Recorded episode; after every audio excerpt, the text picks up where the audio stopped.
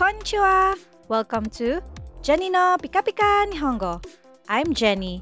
In this podcast, you'll learn useful words, phrases, and idioms in Nihongo.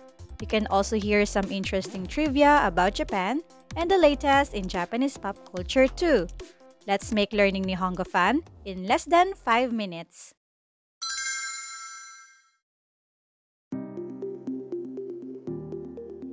Today, I have invited Kling Sensei.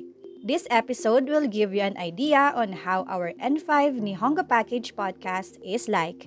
You'll learn some basic greetings, useful expressions, and a whole lot more. Don't forget to tune in for more sample episodes of our N5 Nihongo Package.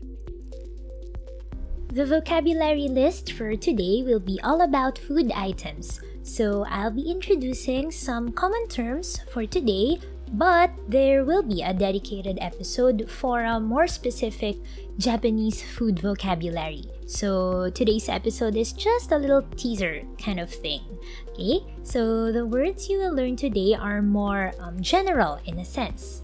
Okay, so anyway, let's start with our list with the word gohan. Gohan. Gohan. This word means cooked rice. Uh, however, depending on the situation and the context, it can also be used to say meal. Since um, traditionally, meals consisted mainly of cooked rice in Japanese. Okay? So, in connection to gohan or a meal, uh, let's learn some more words that have gohan, this word gohan in them. Okay? For example, we have the first one, asa gohan. Asa gohan. Asa gohan. So here we have the word asa, which means morning. And then as we learned, gohan is the meal.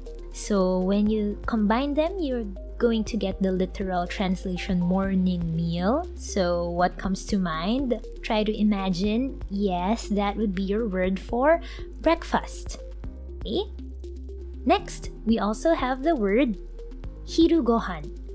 Hiru gohan. Hiru gohan.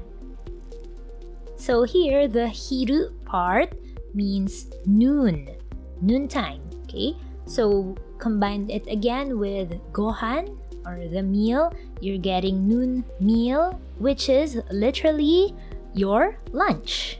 Okay, and another one is Bangohan. Ba n go ha. Bangohan. So, of course, this one has ban in it, so that word means night or evening, right? So, bangohan is your dinner.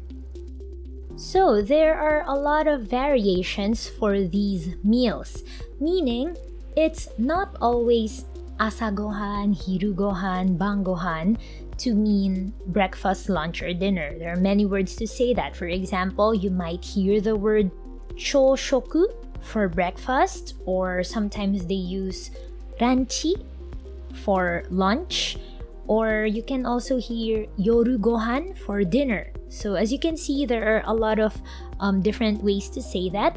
But uh, for now, you can learn these three most basic and general terms for them.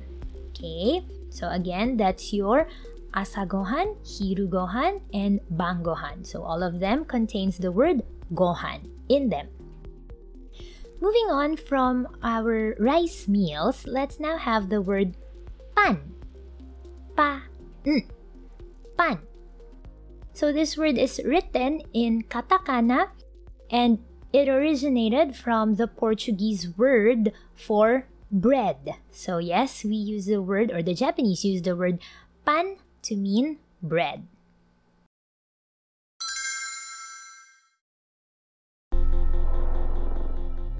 And that's today's episode of Jenni no Pika Pika Nihongo. Thank you for listening and I hope you learned something new today. Don't forget to follow and join me again next time to learn more Pika Pika expressions.